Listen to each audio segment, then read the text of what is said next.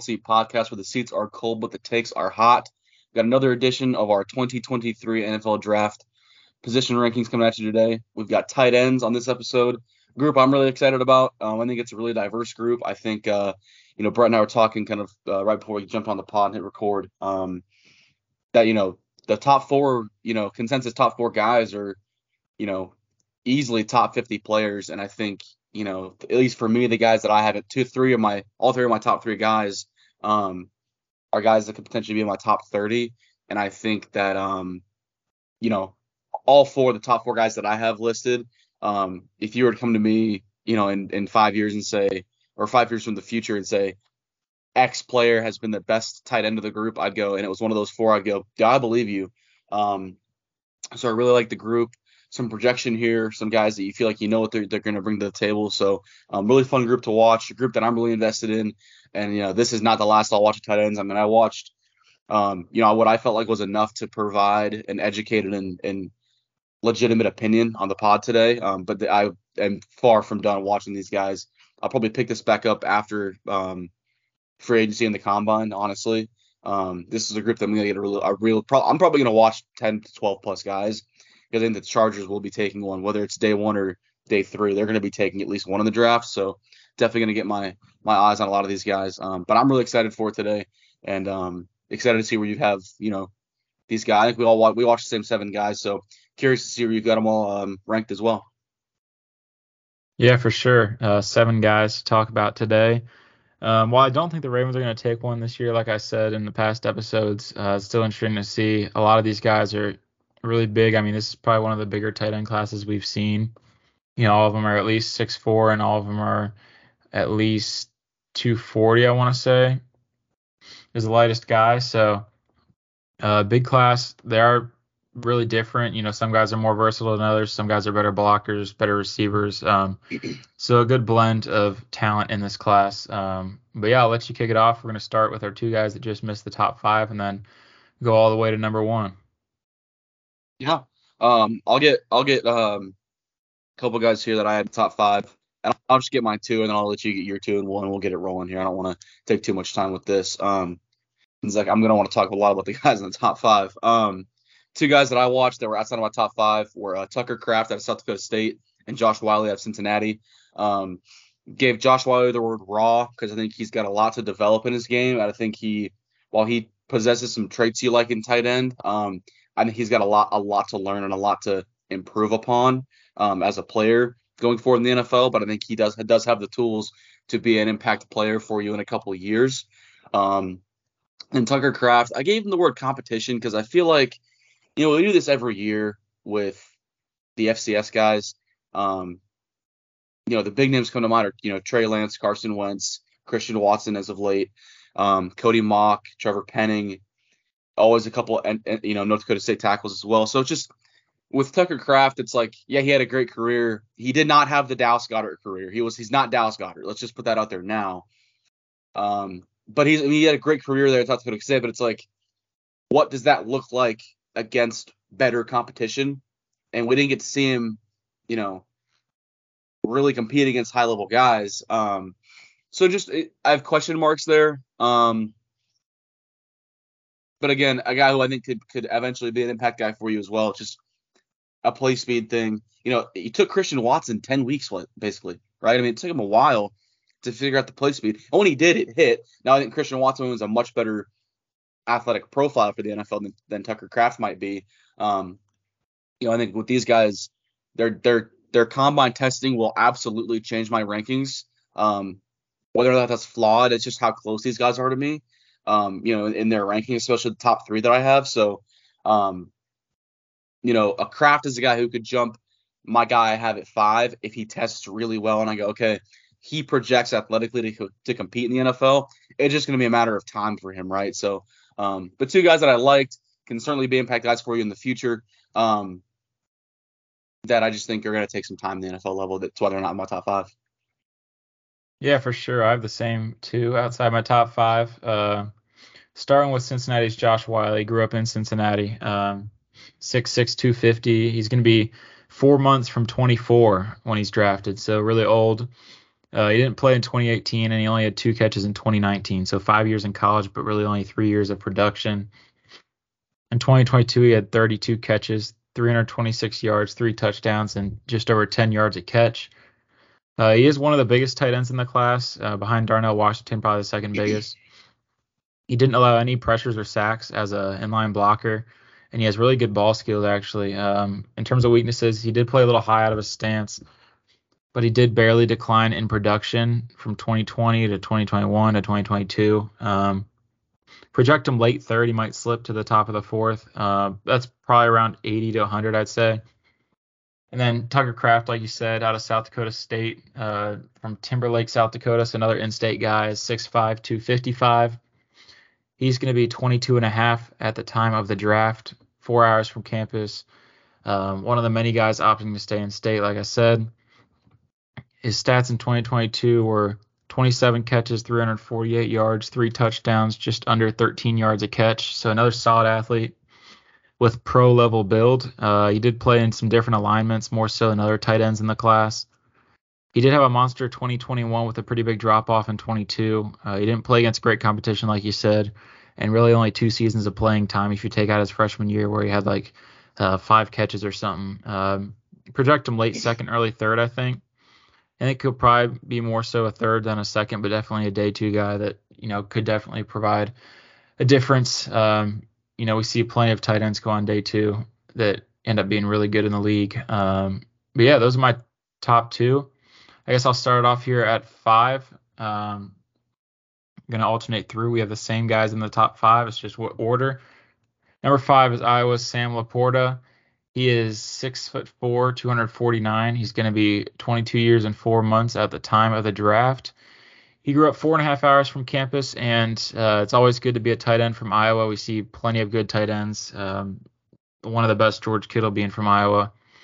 In 2022, he had 58 catches for 657 yards, a touchdown, and 11.3 yards a catch. So only one touchdown. Um, granted, Iowa didn't throw the ball a ton, He's a great athlete that played multiple positions in high school. He can run multiple routes, and he improved each of his four seasons at Iowa.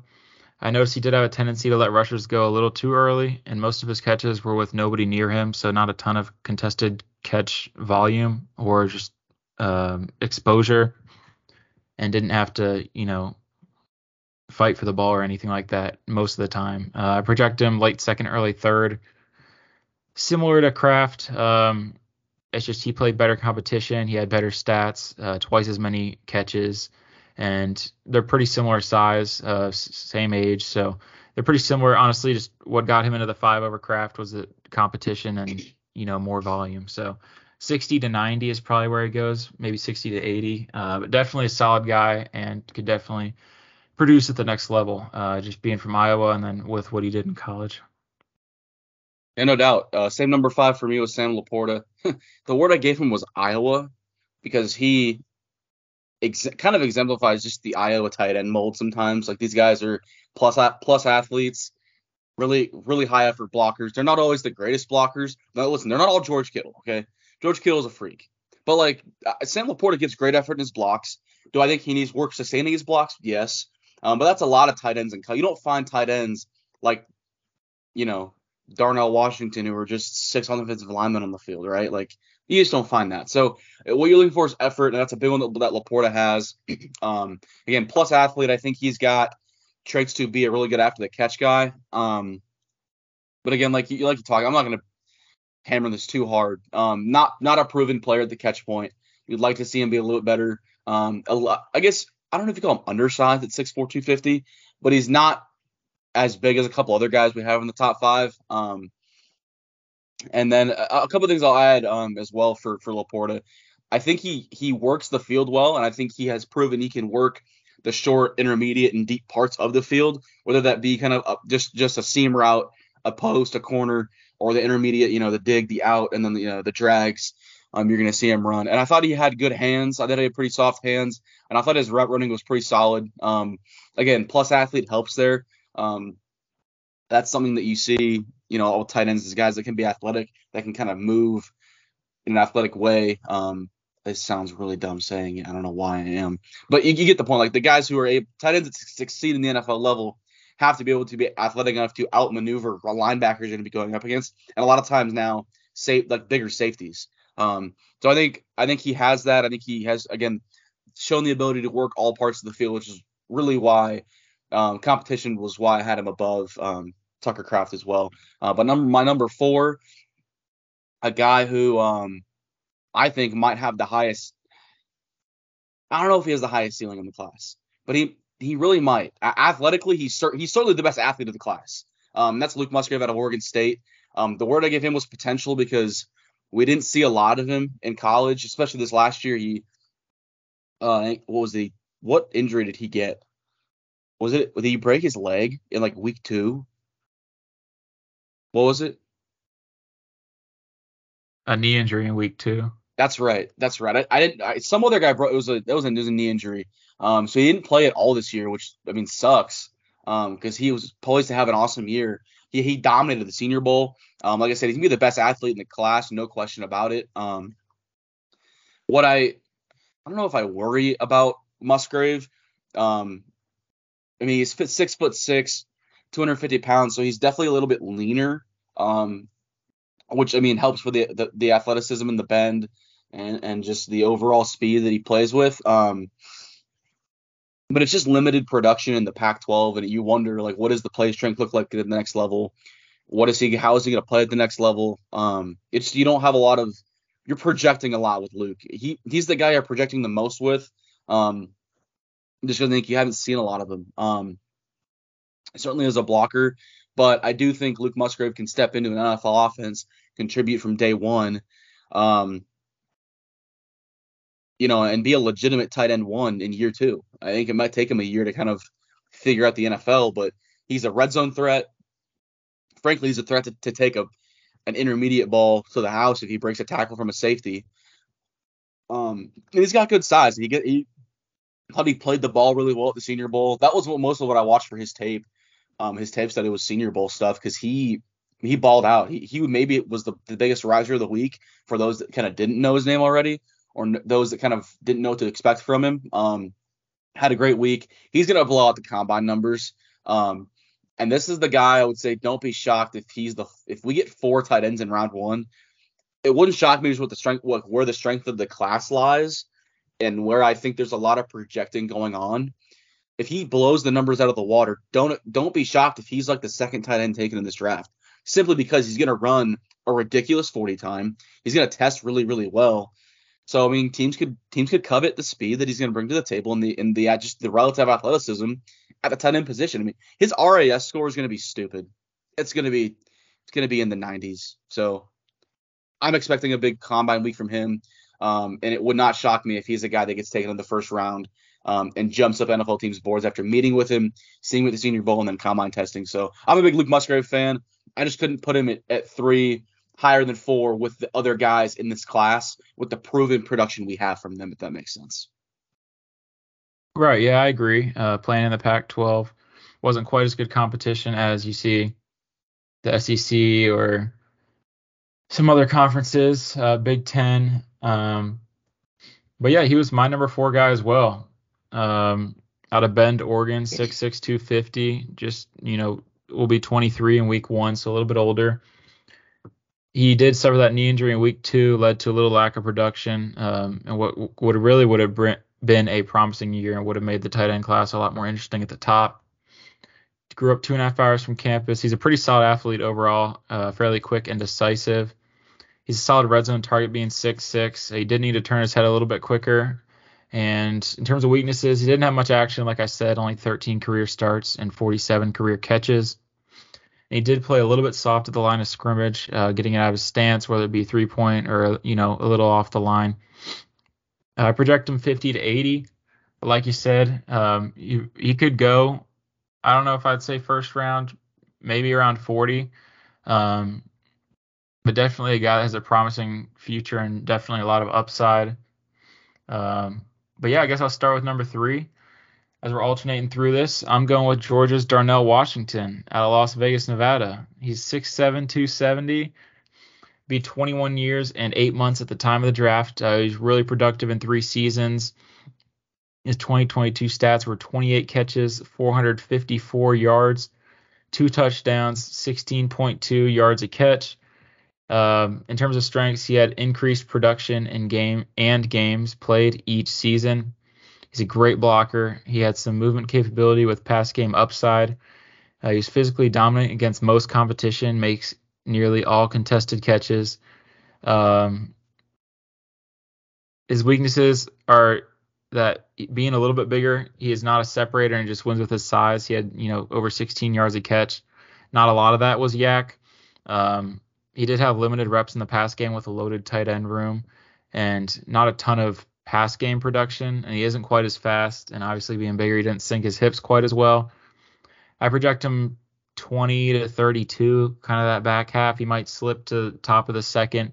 Um, but yeah, I'd say after 20 is a fair bet for him to go. But yeah, he's definitely one of the guys that one of the two in the top three from Vegas um, that can really produce and has really shown that at the college level. I think these top three guys are a little bit different just from a production standpoint, and I think we'll see teams covet that more um, on draft day. Man, we're gonna go three for three here. Um, I got Darnell Washington at three as well. The word I gave him was unicorn, dude. I mean, he's six foot seven. Georgia had him listed at 270. I don't know if he. I mean, who knows what he played at? Could have been 260, 270, whatever. I mean, he's gonna. He's probably gonna win at the combine about 260, 265 if I had to bet. Um, he's my favorite guy in this class because he's a nasty dude. I mean, he he's literally a sixth offensive lineman out there. That's not an exaggeration. I mean, he was dogging SEC linebackers defensive ends uh, r- routinely. Um, I mean, I love the guy. I just the reason I don't have him at one or two, frankly, was because the two guys at one and two had just stupid after the you know catch production and just like touchdown production, yards production. Darnell Washington played behind the best tight end in the country and a guy who might be the best tight end prospect like we've seen in the last 10 years and that is including Kyle Pitts. Obviously, we're getting the Brock Bowers tape, but Brock Bowers is an absolute freak.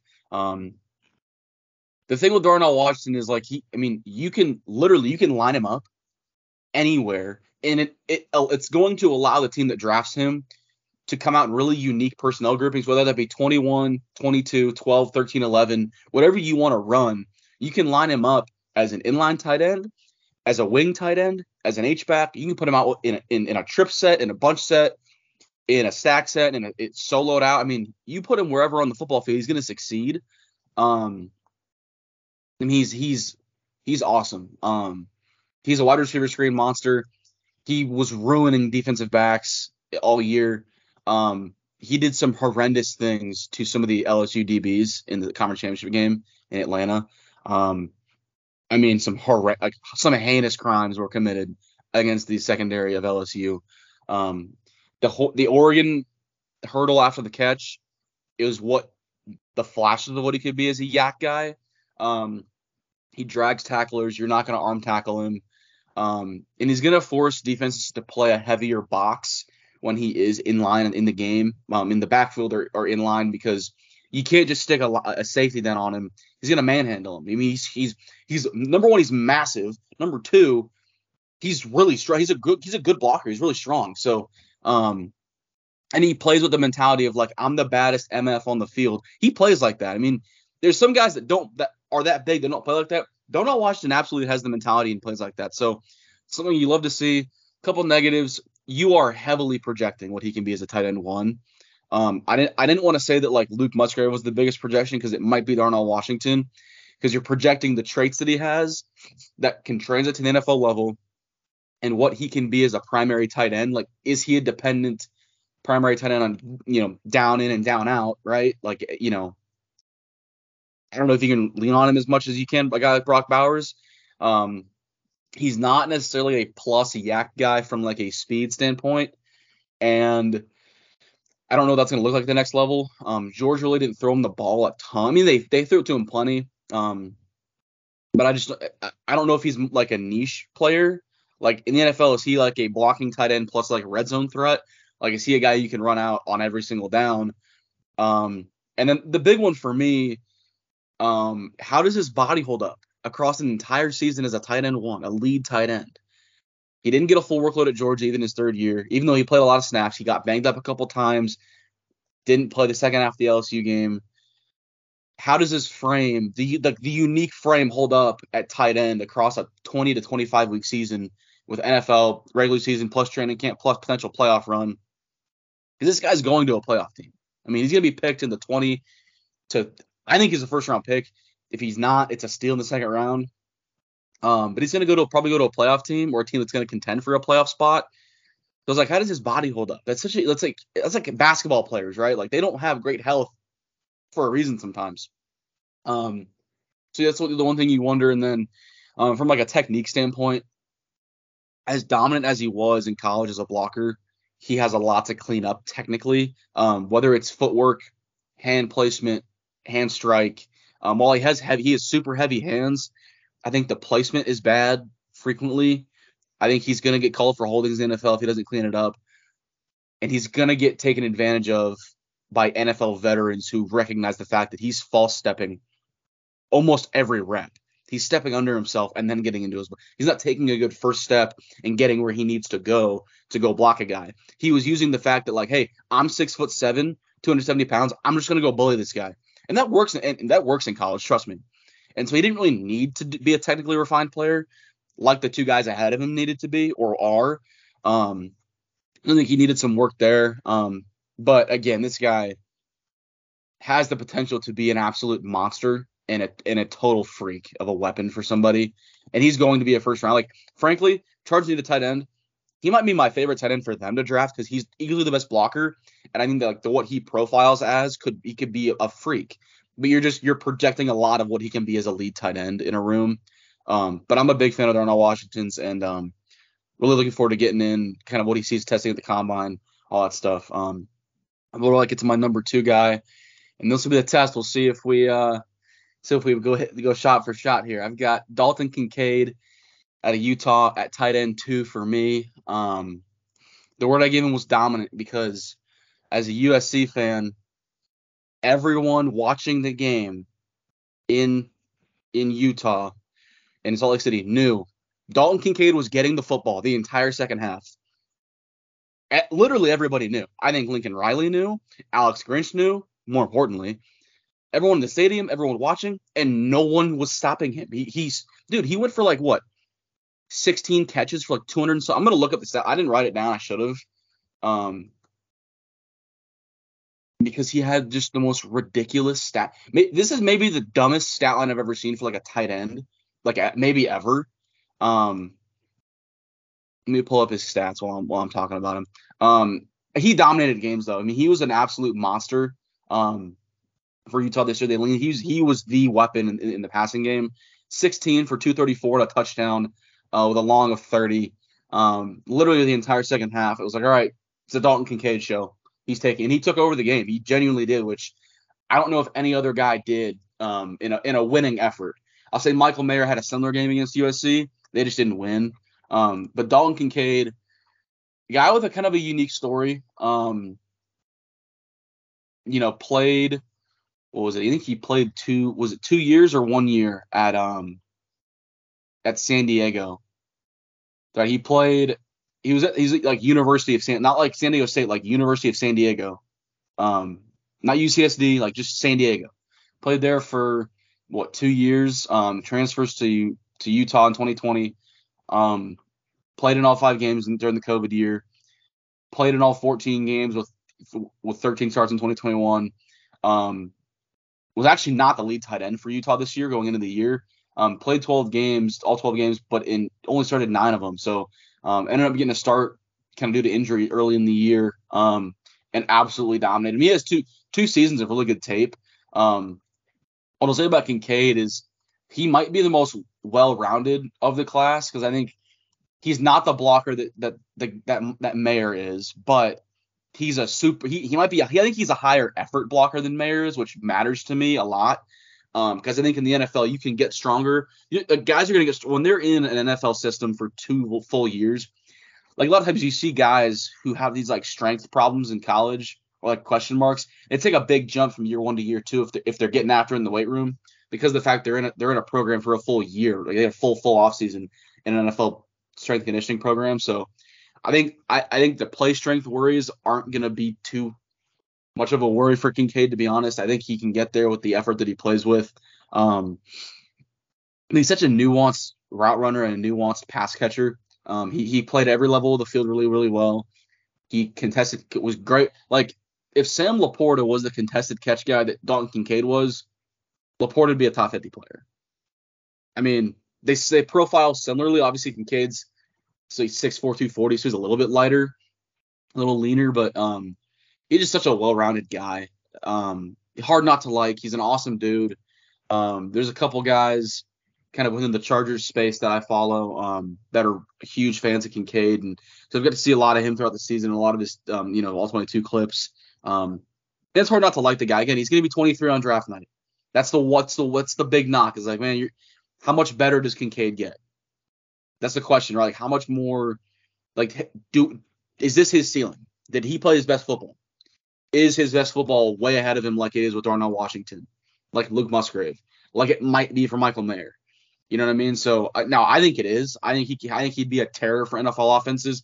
The YAC ability might be, like I said, the best in the class because he's a little smaller and he's not as fast as Luke Musgrave. Great YAC ability though. Has the innate ability you like to see. He just finds the soft spot in defenses, and he and he, and he he's usually good for a broken tackle off rip, um, kind of right off the catch. And I just, frankly, I really I really enjoyed the cleanness of his tape. Again, can be some some stuff cleaned up as a blocker. Technically, he's not the most sound. He's definitely sounder than Washington is. Um, but it's the high effort thing that I really like to see from him. Um, and again, the ability to kind of dominate at all parts of the field um, is very valuable. And um, there's only one guy that dominated the air as much as as much as Kincaid did, and that's why the guy's at one. But um, I'm a huge Dalton Kincaid fan. Wouldn't be mad if the Chargers selected him at 21, nor would I be mad about Washington. Um, I think I think Kincaid's an awesome player. Um, and frankly, if he tests substantially better than Michael Mayer, you might be at one for me after the combine. Yeah, I agree. Uh, Kincaid is a guy that reminds me of a little bit of Mark Andrews, just in the way he, mm-hmm. you know, can get through the defense and find the soft spots and stuff like that. Um, but my guy number two is Kincaid um, out of Las Vegas. 6'4", 240, like you said. He's going to be turning 24 on October 18th. Uh, so definitely an old guy. Um, grew up just over six hours from campus. Uh, he played in 12 games. He went to high school 30 minutes east of Darnell. He had 70 catches, 890 yards, eight touchdowns, and just under 13 yards a catch. He led the country in receiving and yards, or receptions and yards as a tight end. He's explosive runner with pretty crisp routes. He had soft hands, and he's a well-rounded athlete.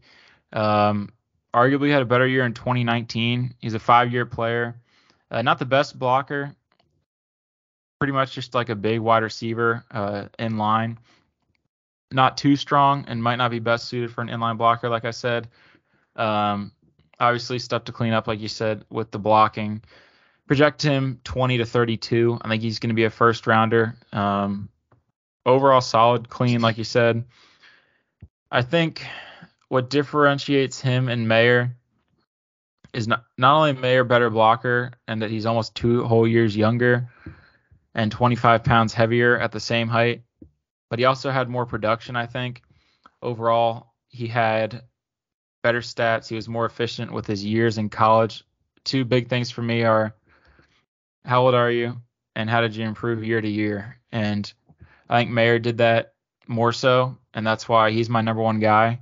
Um, out of Independence, Kentucky, he's 6'4", 265, and he won't turn 22 until July, I believe. Uh, he grew up just over four hours from Notre Dame. He played in 12 games and logged a good bit of snaps, over 800. Um, 2022 stats, he had 67 catches, 809 yards, nine touchdowns, and over 12 yards a catch. His strengths, there's a lot of them. Um, you know, ball skills, size. He has a pretty solid run game impact, and he's a really good line matchup against linebackers underneath. He wins the 50-50 balls. Um, just some quick things. Weaknesses is that he doesn't have the best speed and agility, and it didn't seem like he ran as many routes as Kincaid um, or even Musgrave. I think he wasn't utilized to his maximum potential in that offense. Um, now, it's unfortunate that you can't see him in next year's offense, which I think will be better uh, for Notre Dame. But at the end of the day, he has the tools to be really productive at the next level. I think he's going to be a top 20 pick. Um, I don't think any tight ends get taken before like 10 probably, uh, but definitely, you know, we could see one or two go in the teens. The main I thing, think 15's a spot. 15 to Green Bay is the biggest one for me right now, right. at least. But yeah, that definitely makes sense. Um, but yeah, the biggest thing for me that, like, obviously he's at one, but the biggest knock is that he's like change of direction isn't great, and he didn't run a ton of routes. That's nitpicking though. I mean, obviously he ha- has a really well-rounded game uh, in tight ends. You know, a big emphasis is can they catch and can they block, and he definitely can do both of those, and had really good production in his years at Notre Dame. Yeah, so obviously Mayer is my one as well. The word I gave Mayer was natural. Um, I think he looks the most natural playing tight end of these guys. Um, from he's kind of an all-around standpoint. Um, so I, I have a I have extensive. I've been watching Michael Mayer for like a month now. Um, because he's a guy that I think if is, is on the board at 21 that the Chargers are gonna love. Tom Telesco has a Notre Dame connection. He's always draft. I mean, I think in he's probably done what 10 ish draft, 10 drafts by now. This is 11th, I think. He's drafted a Notre Dame guy in like eight or nine of them. So, um, and just the fit I think works out. I think a lot of teams are, are a lot of people are pegging Mayer to the Chargers. So I've been I've been watching him for a minute now. Um, one of, if not the most, I think he is the most prolific tight end in Notre Dame history. Um, in three years of college football. So he doesn't offer a ton after the catch, like you said. Um, but what he doesn't offer after the catch, before the catch, he's the best tight end in the class. He's not going to separate with speed from guys, but he's such a savvy route runner, and he's got that innate ability to just sit and find soft spots and zones or run a route and just get physically get separation from a receiver. And I'll say this: he's the best contested catch guy in this class. They, I didn't see. I mean, granted, we didn't get a lot of him from Darnell Washington. He's six foot seven, so he might be the best guy in the class from a contested catch standpoint. But from a like boxing out defensive backs and just body control, it it might be Mayer. Just again, the ability to just simply just beat defenders. I mean, it's just he's beating him every single way you can beat a defender. He's basically done it. Um, he's a he's a great blocker, pl- great hands. Um, his career stats are ridiculous: 180 grabs, 2,099 yards and 18 touchdowns. Um, only has 12 career 12 career drops, um, with five of them coming as a true freshman. He's been the focal part of, for, of the offense for two years. I mean, literally for as a true sophomore, he was the number one option in the entire offense. Um, and, as well as a freshman, was a major major part of the offense as a freshman. Um, again, he's not going to be the fastest guy on the field, but he's an awesome route runner. I think um, he's a savvy player. Great. He's, I mean, incredible back to the ball. I think he's the best in the class at recognizing what his quarterback needs and how to get to him and, and get where he needs him to be. He's a red zone monster with his ability to just kind of get open um, and, and box out, you know, you know, defensive backs and linebackers. Um, like I said, plays the scramble drill, probably the best in the class. Um, couple things I'll get I'll get to with him in kind of the con aspect. Um, not the best athlete after the catch. I wish he'd threatened the defense with his legs more. Now I'll say this: if I pull up his, I have his little like Notre Dame player deal here. He was 265 as a junior. I believe in 2021, I believe he was like 10 pounds lighter, if not 15 pounds lighter. So like, if I can get this to adjust, here we go. Yeah, in 22, Michael Mayer was 251, so 14 pounds lighter. He moved a hell of a lot better at 251 I think his sweet spot should be about 258, like split the difference there. Um, about 258, seven pounds in the middle. Um, thought he moved a little. I don't want to say too slow. I thought he was a little. He wasn't as agile as he used to be a year prior. And I think he can get by seven pounds lighter as a blocker in in an NFL strength conditioning you know system. So um, while if, if you only watched this year's tape from guys, Kincaid's probably your one, and I understandably so.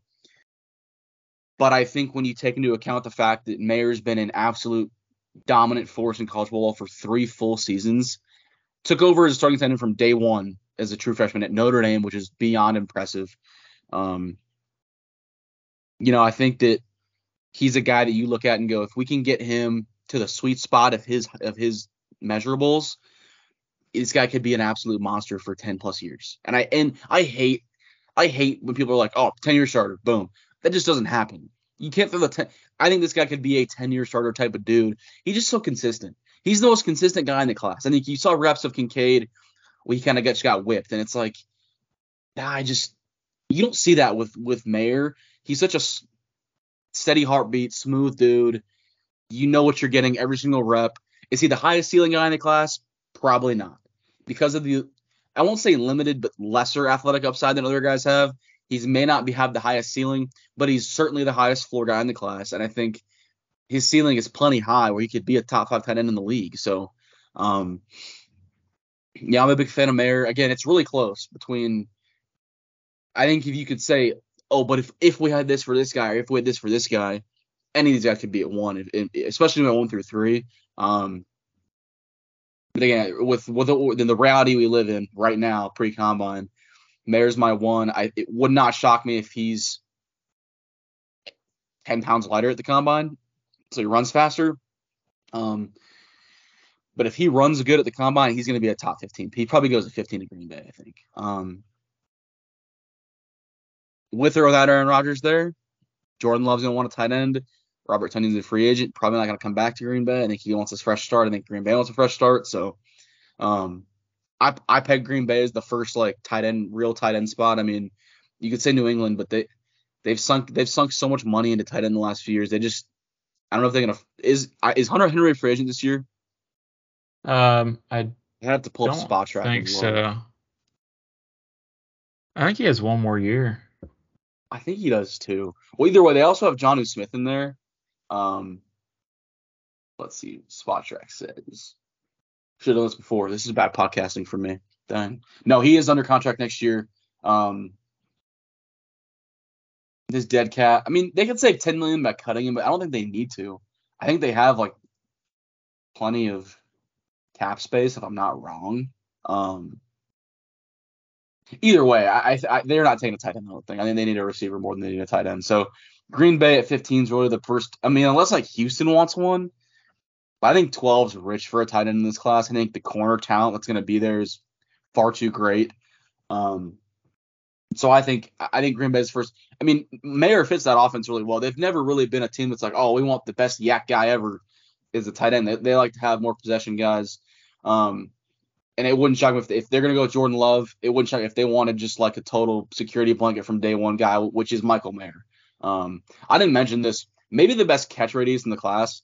I don't know why that is. I mean, it should be Darnell Washington, but you throw the ball at May, he's catching the ball. He's he's adjusting to the ball and catching it. I forgot to mention that, but the huge plus I had for him was just the ability to just catch the ball whenever, wherever it was thrown to him. Played with some bad quarterbacks in Notre Dame, dude some tough tape to. I don't know if I don't know how many games you watched in 2022. There's some tough tape to watch, dude. They had some bad quarterback play this year. Um, God, I I so wish for him he could play in this next year's offense for them. I mean, well, imagine this: he plays in the offense that Dalton Kincaid played in this year. That's because it sounds like they're gonna hire the Utah OC. Yeah. Can you imagine that's that? Right. Mm-hmm. God, that's crazy. Imagine that guy gets to go from Dalton Kincaid to Michael Mayer if Mayer was still there. Be crazy, man. I know. I mean, you look at this tight end class as a whole, I think, you know, Kincaid and Mayer are kind of in a tier, and then you have Darnell and Musgrave are probably in a tier, mm-hmm. and then you have everyone else. Like in terms of day two guys, you have you know Kraft, LaPorta, Whyle, guys like that. Um, and there's and there's other guys we didn't get to. I mean, right? Bluntly, like we just didn't get to a lot of guys. Um, but like Cameron Latu from um Alabama. from Alabama's a guy. Um, Jahleel Billingsley, a guy who was at Alabama. Interestingly enough, he quit the team at Texas after he transferred. Was at the collegiate at NFL Collegiate PA Bowl. Like, you tell me, I have no idea. But I mean, there's a lot of other guys in this class to go look at, and I'll get to them eventually. For this show, we didn't need to watch all those dudes. Um, but there's like you said, there's I mean, there's other guys to get in this class as well. So, um, but I, I do think you hit the nail on the head. I think there's a, a, a tier right now, and I think you can label it like proven production at the top, and then you've got projection, elite projection in the three four. And it's like where does everyone else fall, right? So I think right. you hit the nail on the head there. Yeah, you know, only seven guys this week, a little bit quicker uh, review of them. Pretty efficient in how we talked about them. Uh, it did help that we had them all ranked the same, uh, just kind of you know alternating who we were talking about first. But yeah, like I said, um, not quite as many guys this week as we saw last week with the edges where we each had like nine or ten guys. Um, but to round out the episode here, as y'all know, tomorrow we have the Super Bowl 57. To round it out, we're going to give our preview. Uh, you know, maybe our favorite prop bets, maybe a score prediction. I think the line right now is Eagles by one and a half. Um, I'm going to go Eagles to win. I'll start it off. I think the Eagles are going to win. I think they're more complete. I think the Chiefs have too many injury questions. You know, even outside of Mahomes right now, their whole wide receiver core is banged up. Uh, looks like a couple of them will be able to go but at the same time, two weeks off, uh, you know, not any game action and at least three weeks for some of those receivers. So I think it's going to be tough. Uh, obviously, if you do have Mahomes, you have a chance, and I think it should be a good game down the stretch. I think one and a half is a good line. You're basically picking a winner. Um, but you know, I'll make it interesting. I'll say the Eagles win. We'll go 31 to 27. I'll say the Eagles cover uh, 31 27. Game is at 5:30 Central tomorrow. Uh, for those of you that did not know. Um, but yeah, what do you think is going to go down? Um, who's it? I got? Uh, Eagles minus one and a half. I'm gonna take. The, I think the Eagles win. I'm taking Eagles. Eagles to cover. Um, I do have a Super Bowl square. I have I have Eagles four, Chiefs seven, I believe. Great square to get. Put that out there.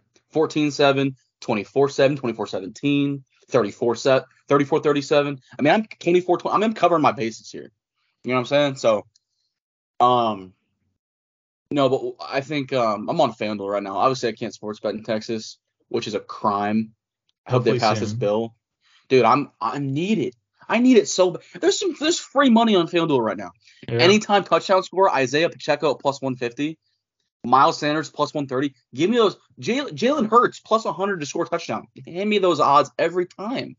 I mean, dude, Mahomes is a plus 450 to score a touchdown. I'll take that. I'll take those odds. Um, MVP odds. I mean, it beats me who's gonna win MVP. Um, but I'll give a couple of my favorite. Uh, I kind of open up these, these Super Bowl specials. So let's do scoring props. Maybe let's do scoring props. I like these. Um, let's see. Team with more time or game props. Team with more time of possession. Don't like that one. First team to commit a first convert a first down. Listen, either way, the prop bets are great. This is why this is why I wish I could sports bet. This and and the NFL draft because I'd be making free money there as well. Um, but no, I think um, I guess from a game standpoint, I'll get to that. I guess more. The, the get we can I can run through props all day. That's kind of lame. Um, but no, I think if we, I think if we see what we've seen from the Eagles all year, to be heavy pressure, and they should probably get home with no more than five rushers. Um, thing that worries me with Kansas City is like outside of Travis Kelce, is there anybody that's to be able to get open against this Eagles secondary? And as I mentioned, the O line looked okay at best. Uh, pass blocking against Cincy and this is the best defensive front in the entire league. Second best behind, maybe maybe second best behind 49ers with the linebacker play there, but still the top three top three front in the, in the league. Um, Haason Reddick is playing like a madman with the fact that he was snubbed as a defensive player of the year finalist. Um, I mean, the guy's been t- on a tear in the playoffs. I don't think it stops now. I think he's going to have a great game. Um, it, this reminds me of what we're gonna get with what we had with Tampa, where it was like the O line's kind of banged up for Kansas City. Now it's Mahomes that's banged up. You're not gonna be able to run. It's like, and it's just this monster defensive front that's like this. I mean, if you look at like past winners, I mean, defensive fronts are the key to winning a Super Bowl, right? Like you look at the Rams, Aaron Donald won the won him the game. I mean, Ja'Marr Chase was wide open, but all Burrow had to do was get the ball off, and he was scoring. He couldn't because Aaron Donald was in his face. Uh, I think you think about that New England front that won him that won him a Super Bowl. I mean, every year, but especially in 2018 when they beat the Rams or 2019 when they beat the Rams. If you look at the Eagles team to beat the Pats, you look at just I can go down the line and talk about it, right? The front seven is the key to the game. So I'm taking the team with the best front seven. Um, and frankly, I don't know if Kansas City's defense is gonna be able to stop the multifaceted offense. Frankly, it's the best offensive line of football. The Eagles are so good, and they're gonna be so good for so long. That's the that's the scary thing about them. Um, I will say this: I tweeted this this week with the Chris Sims quote about how Jalen Hurts is like the easiest quarterback job in the league. Is the Eagles' quarterback job easy? Yes. Is Jalen Hurts also a phenomenal football player? Yes. Both can be true. I do want to say that on the like on the on the record, like both things can be very true. This is not Brock Purdy. This is not a Brock Purdy situation. Jalen Hurts is a stud. He's been a stud. He's a great player. Jalen Hurts has vastly improved as a thrower. He's not a top. I'm not saying he's a top half quarterback. He's not Patrick Mahomes. He's not Burrow. He's not Allen. He's not Lamar. He's not Herbert. He's not Trevor Lawrence even.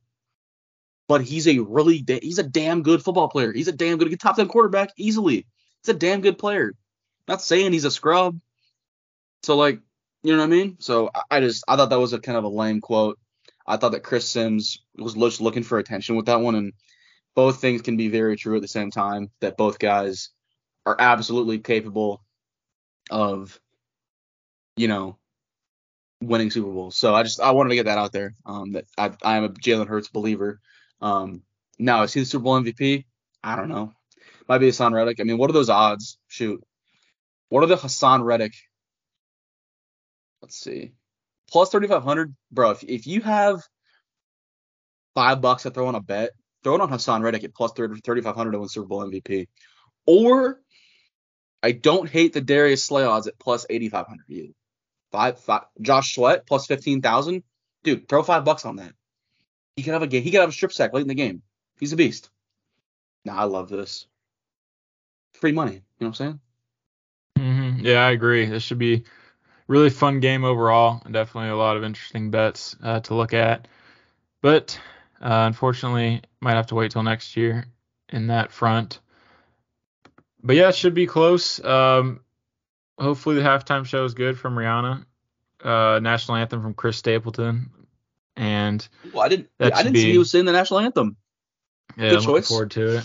Um, but yeah, overall, good episode today. I think this is our sixth one, our fifth one, fifth one.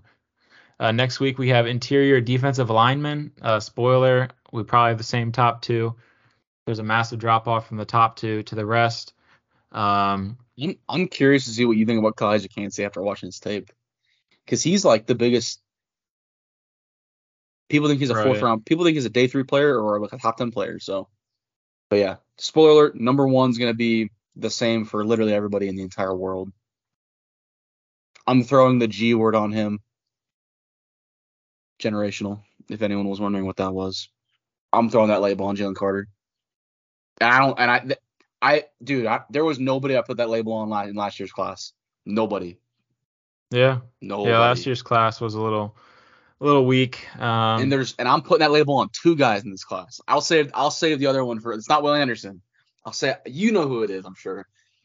But because we've texted about this guy, but y'all will find out in a few weeks.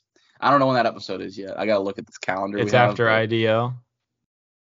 Oh shoot, you get it back to back weeks, man. Come on. But we're yeah, not going to announce no, that I, position group until no, uh, next no, week's episode. Of course not. But yeah, uh, next week we have IDL on Friday. Try to get to y'all on Friday, but before then we'll have our episode on Tuesday. We're going to update more coaching hires. We're going to have, I'm sure, a Super Bowl recap that's going to be quite uh, full of information, a ton of you know review and talking about that. I think we'll have standings update, golf update, stuff like that. Um, so tune in, two episodes a week going on right now. We got about four more weeks until we pivot our schedule a little bit. Um, maintaining the two episodes a week, but pivoting a little bit, starting with mock draft Mondays. Um, six editions of that this year leading up to the draft. So stay tuned. Follow us on Twitter and Instagram at Cold Seat Podcast, and we will see y'all on Tuesday. See you guys Tuesday.